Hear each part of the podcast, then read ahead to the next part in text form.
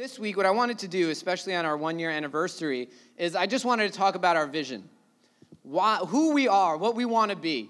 Uh, this is the, the kind of church uh, that we want to be. And, and so Stephanie read that scripture because in the beginning, uh, when we were first starting the church, when I thought about what kind of church did we want to be, what kind of community did we want to portray, I constantly kept, back, kept going back to that scripture. I mean, this, this scripture is just the epitome of community. It's when the first church began, uh, and you see them just in unity in all these different aspects. Uh, nothing uh, was sacred to them in their life. They gave away everything for one another to advance the gospel. Uh, and that is the kind of community that I envision us to be when I think about what Zion is and who we are. And so uh, some of you may know this, some of you may not. Uh, our, our values at Zion are very simple. There are three things. These are three things that we live by, that we constantly want to talk about, that when we evaluate anything that we're doing, we ask ourselves, are, are they holding up to these three things? And, and that is community, it is discipleship, it is creativity. Those are our values of the church. When we think about what kind of things do we want to portray? What kind of things do we want to be like? We want to be a church that has incredible community, that is a church way beyond the auditorium, these four walls on a Sunday, but we want to get involved in each other's lives. Uh, you know, that may be a good thing and that may be a bad thing, uh, getting involved in one another's lives, but we want to do it. Uh, we want to be discipled and to disciple uh, because discipleship is was Jesus' method of changing the world. He constantly turned away the crowds, but stayed with his disciples and taught them and, and had them learn from his life, his teachings, his prayers, all of that. He was with them. And then creativity. Uh, and this is simply being people that walk in their God given calls in life and uh, being able to shine in that area. And so when I was thinking about Zion, I was thinking how I don't want us to forget this. I want this to constantly be at the forefront of who we are and what we're doing. Because a lot of times, what happens uh, as churches get older is they forget that they're a church. You know, and the first things that I want to say is what we are not. We are not a social club. We're not. You know, and that sometimes, unfortunately, that's what church becomes. It becomes a, a place where you're uh, with your friends, you talk and you have a good time, but you never experience deeper hunger and thirst for God. You, you just may, you, you go home happy but not joyful. Full of maybe a good friendship, but not full of his presence. That's not who I want us to be. We are not a clique. We're not a group that We've decided who our friends are, and nobody else is allowed in. And so our Sunday service is not a bunch of insider talk where it's just you understand the words, but somebody that's new won't understand those words. That's why we explain what worship is. That's why we like to read scripture the way that we do, because we are not a clique. This is not going to be for a few people. We like worship this way. We like preaching this way. We like the tables like this. That's not our purpose for what we like, because that's a clique. It's all developed around what a few people like. But we are open to new people. We are open to inviting others to join us in our relationship with God, join us in our relationship with others. Where when people come, they don't feel like, oh, I can't penetrate the friendship, I can't penetrate the inner circles that I see going around me. But what are we? And that is, we are a church. And a church is so much more than what we're going to go over today, but I was just praying and asking God, what are some of the things that you have called us to be? And I was meditating on that scripture, meditating on our values this week, and there are a few things that really came to mind. And the, the reason why we are going to do things like a Vision Sunday every once in a while is because we experience this thing that they call scope creep. And scope creep is this it's, it's when you have a vision for something, when you have a, uh, something that you want to accomplish, something that you want to be, and then other things begin to creep into that. And you start thinking, oh, yeah, I know we want to be a church, but wouldn't it be cool if we had a school, right? Or wouldn't it be cool, uh, since culture is doing this, if we started doing things this way to reflect that? And that, that's what scope, scope creep is. Our desire, we may do things outside of the church, God may birth some stuff, but as a church, first and foremost, that is what we are, is we are a church. And there are easily things from hundreds of different angles. We're bombarded by ideas. I know I am. Uh, I, I was cursed, unfortunately, with the head of an entrepreneur, which just means I have a million ideas every single day. Um, and I just have to shut myself up once in a while and just say, stop. Uh, but culture, media, advertisements, constantly, they're bombarding us with ideas. This is who you should be. This is the way that you should talk. This is the way that you should dress. This is the way that you should act. This is the way that you should gather. And if we think that culture is not speaking to us about how we should be as a church, then we're in trouble because it is. And so we have to, once in a while, just remind ourselves together who are we? What have we gathered to do? And what is the mission that God has called us to be on?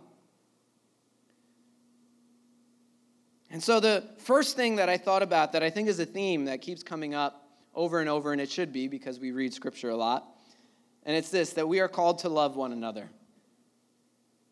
I know that's a, it's a simple thing, and a lot of the things we're going to talk about are simple things. But this is a very hard thing because the standard of love that Jesus gives is way beyond the standard of love that we're usually used to talking about. And Jesus and his apostles and the law of Scripture constantly point us to this thing that if you follow him and you confess Jesus to be Lord, then you must love one another. You have to. Because if you do not, then a single biggest piece of the evidence of your salvation is missing in your life. But we define love a lot of different ways. We define love by goosebumps, by butterflies, by good feelings, good vibes, you know, if I want to be relevant. This is what we define love as, right? Or, you know, how, how, how nice do I feel when I talk to this person? And, you know, do I, do I get the goosebump sensation when I'm around them? But that is not love in Scripture.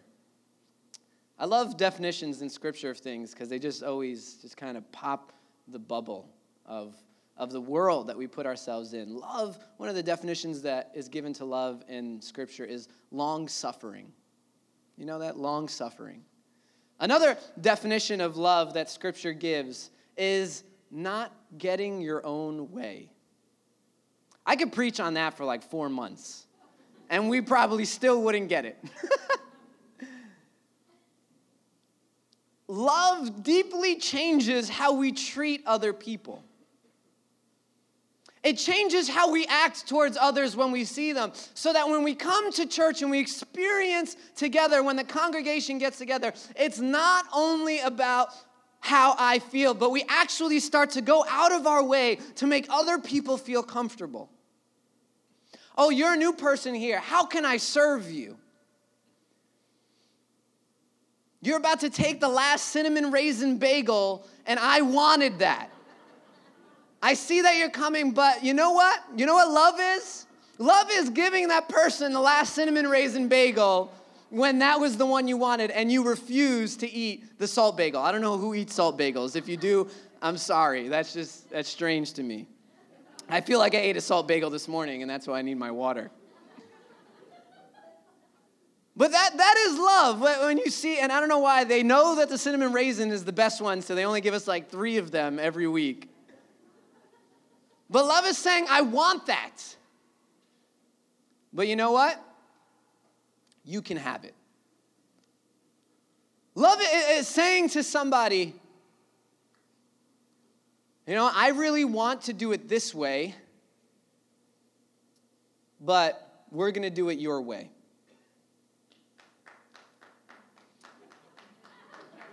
It's true. Love, you know what love for me is? Love is when we're merging in a lane and I'm driving, and the person to my right is going slow, and I don't speed up and cut them off. That is love. That is me not getting my own way. That is God working deeply in my heart. Love is when somebody cuts me off and I don't speed up around them, cut them off, and then go really slow. That is love. And we as a church are called to love one another. You know, a lot of people think salvation just deals with your relationship with God. That it says that I believe in you, God, and I reaffirm and reconnect my relationship with you. But salvation not only reconnects and reaffirms our relationship with God, but it also reaffirms the original intention for relationship with one another, which is a loving relationship that we show honor and hospitality towards one another, that I invite you into my home even though I may not know you, that we take care of the stranger in our midst. That we realize it's not the welcome team's job to say hi to people, it's our job to say hi to people. That is love, that we can come outside of our comfort zone and maybe suffer for a little bit for the benefit and the good of somebody else. That is love. Love is getting in somebody's face when they offend you and not passively, aggressively torturing them for months because of something they didn't even realize they did to you. It's a little too silent for that one, but it's okay. That, that, that is, if, if we had to define church culture in America, that would be the definition of church culture. It'd be passive aggressive torture. Because we are the facade carriers. We're good at it. That's, you know, that's human nature. But love goes beyond that and says, I'm gonna have an uncomfortable conversation with you. I'm not gonna scream at you. I'm not gonna yell at you. I'm just gonna bring my offense towards your feet. And you can do what you want, but I have forgiven you because I have been forgiven of way worse by my Savior. That is love. Love is saying to somebody, even, even what you've done, even though you gave me the side eye, even though you gave me the cold shoulder, even though this happened, it is still that I will not be bitter towards you. That we're going to hash this out, no matter how uncomfortable, no matter how painful it may be for both of us to have this conversation. That is love. Second thing is, we are called to tell others about what has happened in our life. You know, a lot of people, they mission statements, that's like the, the big craze in corporations, and it's become the big craze of churches. Uh, and, and for a long time, it was my big craze. I was thinking, how do we think of the coolest mission statement, you know, that we can rally everybody around and get it done? And I remembered one day, Jesus gave us our mission statement. Before he ascended into heaven, he said, This is what you need to do. This is your job. This is your mission. You are my messenger. You are my witness unto the ends of the earth, making disciples of all nations, baptizing them in the name of the Father, the Son, and the Holy Spirit. That's our mission. Our church, this is not a clique. This is not just for ourselves. We exist for other people. Does your neighbor know about what has happened in your life? Does your family know about what God has done in your heart? Have your coworkers found out about the change and why it has happened in your attitude and your demeanor and your heart? Have you thought of somebody lately that God has put on your heart? That He wants to use you to speak to, to witness to? See, we are called to tell others about what has happened. If the only point of salvation was to get into heaven, the moment we were saved, we would be in heaven. God would just take us. But we have a mission to accomplish. We were given something to do. And as a church, we can't forget about our mission. We can't forget about what God has called us to do. He said, Go into all the earth. That didn't spill, thank God. Tell people about what has happened here, about his resurrection, about his burial, and how that resurrection has translated into a resurrection of your life. Because that's the best witness of the gospel. When you tell people, look at the evidence of salvation in my heart. I used to be a drug dealer. I used to be an alcoholic. I used to be a porn addict. I used to be uh, the, the angriest, hateful person, a, a rageaholic. I used to do this. I used to do that. But look at what God has done. And people will notice that in your life and they'll wonder and they'll question, and you'll be able to have those conversations. Do your friends, your neighbors, and your family, do they know about what God is doing in your life? This is the Great Commission, the mission that we have been given. We are also called to be part of the body. Church is not a spectator sport. You know, we've, we've made it a lot like it in the big arenas and TV where we can just be mass consumers as we like to be in America. But it's not. It's not a spectator sport. See, Jesus, Paul says that we are part of the body. Jesus says we're part of the vine. We are not experiencing church if we just attend it, and that's the truth. See, God doesn't call us to be seat warmers. He doesn't call us to be spectators, He calls us to action. Now, of course, there are times in our life where we need a break, and that's fine. I'm not, I don't want to be legalistic. But God has called us to be part of the body. And this is what happens when we become a seat warmer, when we become a consumer instead of participant. This is what happens. What happens is we have a body, but we're missing an arm. We have a body, but we're missing a foot. We're missing an eye. We're missing a hand. We're missing a knee. If you've ever had an ailment, or if you do have an ailment where you're missing a part of your body or a part of your body is not functioning right, you realize how that messes up the entire body. And a lot of times we would just saying, oh, I'm not needed or I'm not wanted. But the truth is, without your contribution to the body, there is something messed up in this body. Without the contribution of your gifts and your talent, what God has uniquely placed in you to bless the church with today, there's something missing in this body that it is not functioning properly. There's something called the 80 20 rule. And this rule says that in every organization, even in the church, 80% of the work is done by 20% of the people. I hate that statistic. I hate it, uh, even though, in large part, is why I hate it because it's true. But I don't think it should be true for the church. I don't. I think the church should be a city on a hill, a shining example of what it means for people to walk in unity to accomplish a mission together. Imagine what people would say if they come to a church and a place where people serve alongside one another, where it's not just a few people doing all the work, but they see the entire body. Even if you're not on a team or doing something, but you just help. That is what the church is. Is we are an alternative example to the system that the world understands. They live in a sinful and a corrupt system. This is the world that we live in. But when we come to the church, God calls us to be an alternate system that is full of His glory and does not replicate the sinful systems of the world, but instead replicates His love, His glory, His justice, His unity, His body. That is what we are. So I pray that we continue to be a church that serves. That we can be people that say, you know what, Justin, I want to be part of the body.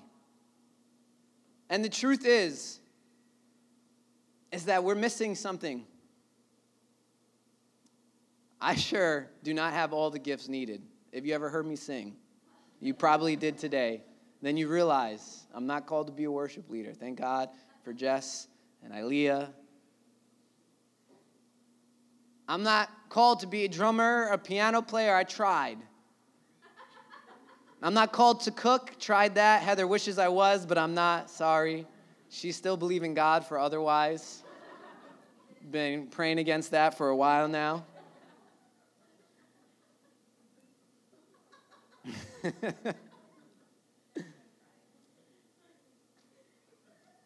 My wife isn't over what I just said right now. It's okay.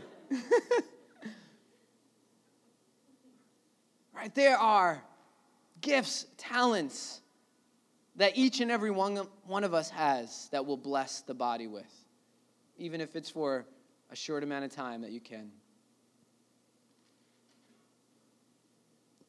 And last of all, I pray that we continue to be hungry for more of God. You know, I, I don't want us to ever walk away or, or, or be a church that loses our desperation. You know, it's, it's easy, you know, in the beginning, it was, it was a lot easier to be desperate for God because we literally had nothing else to rely on. We would just look around in core meetings and just kind of go, all right, we're doing this. Where's the plan? We're all going to show up Sunday morning. Hopefully, we have enough people to do what we need to do. And so, really, we were truly desperate for God. God, do something, because we sure are not going to do it. And that bore a lot of fruit. Because as we look back in the year, we look back at that video and all the things that have happened, I'm just, I'm blown away. How did that happen? We don't even have a church calendar, folks. I know I'm throwing our laundry out there right now.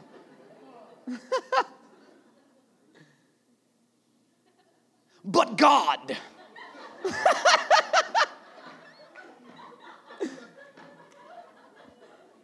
Come on, that just felt like that moment right there. I had to, I had to do it.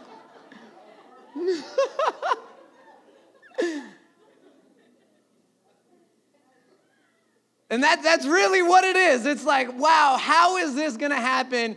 God, you have to come. And guess what? He showed up, and in the next 10, 20, 30 years, I don't wanna look at our team and say, we have what we need in the room, but I wanna say, God, we still are desperate for what you can bring. Father, we want you to show up on Sunday, we want you to come during the week, and we want you to move in our hearts, in this neighborhood, in this city.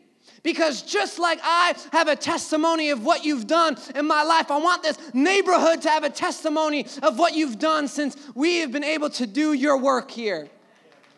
We want this city's testimony of renewal and deep change in his spirit to continue because of the part we play in it. Where we can always say it doesn't matter what we have in the room because if we just go off what we have, we're still missing the most important piece. God, we need you. May we be a people that never leave our desperation and our hunger for God. That when we wake up in the morning, we want Him. When we go to sleep, we think about Him. That in our dreams, we dream about Him. That we open our Bibles and we just say, God, I read this because I want to know more about you. That we pray because we say, God, I want to be conformed to your image and to your will because there's no one else in this world. There's no one else I want to be like more like you. There's no one else I treasure more than you. There's no one else that I can see myself becoming other than what you have called me to be.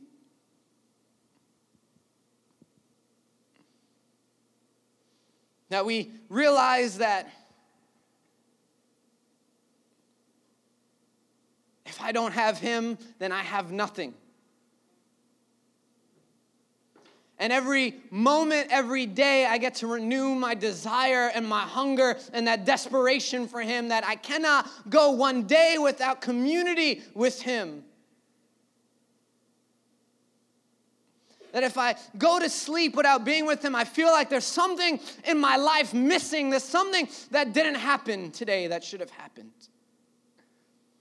That as a congregation, when we gather on Sundays, that we would not be dependent on the musicians, that we wouldn't be dependent on the preacher, that we wouldn't be dependent on the welcome to have a good time, but that we would come hungry and desperate to see God move.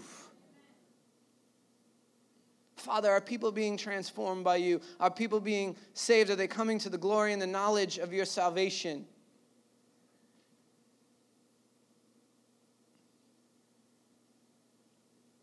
We pray that we would be people that are hungry for you. That we would not lose our desperation, no matter how many systems or good calendars or everything that we have that are good, that we should have, or strategy, that we would not strategize you out of the conversation. That's the type of church that we want to be, that no matter how big we get or where we grow to, that we can always rely on the Holy Spirit for everything that we have. That our prayer would be, Father, I want nothing else but you. This is the type of church that we want to be. That we're loving others, this is community. That we're hungry for God, this is discipleship that we're serving in our gifts, this is creativity. And that we're reaching out to those that do not know Him, this is our mission.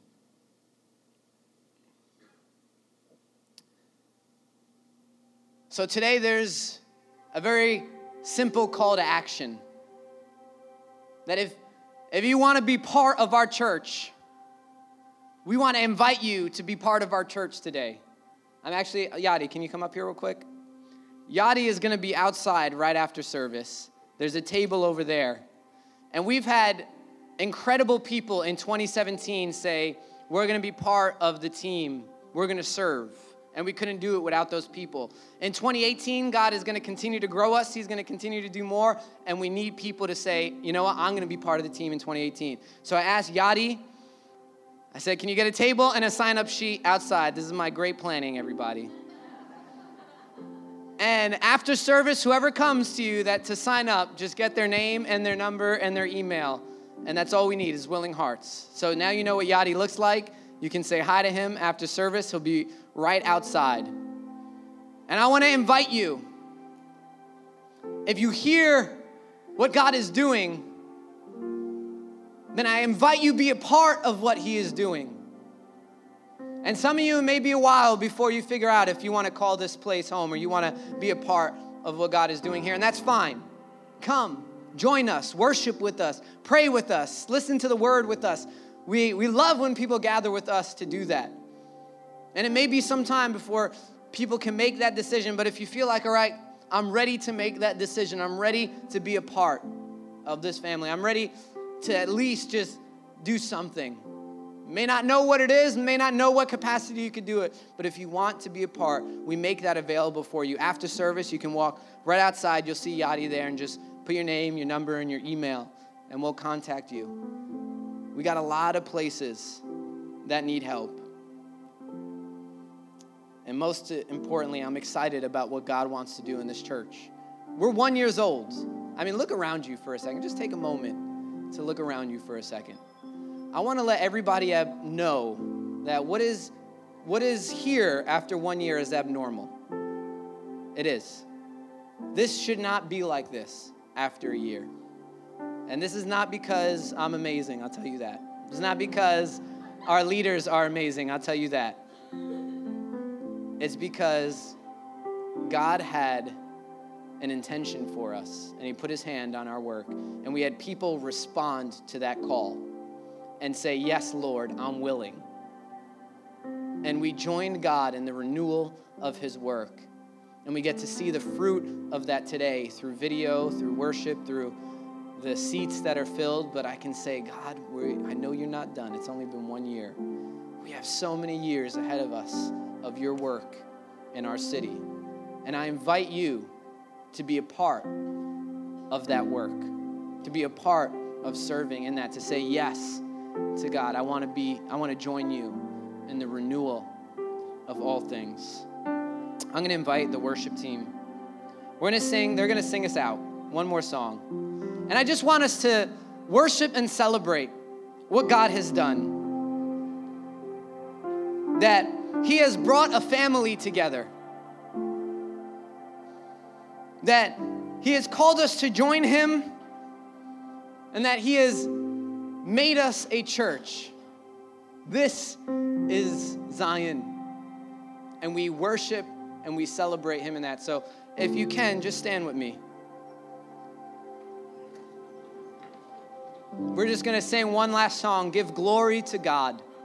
The last thing I want is for any one person to take glory for what has happened, but for us to just worship God and say, Thank you, Father, for what you've done. And just, we want to praise you one last time.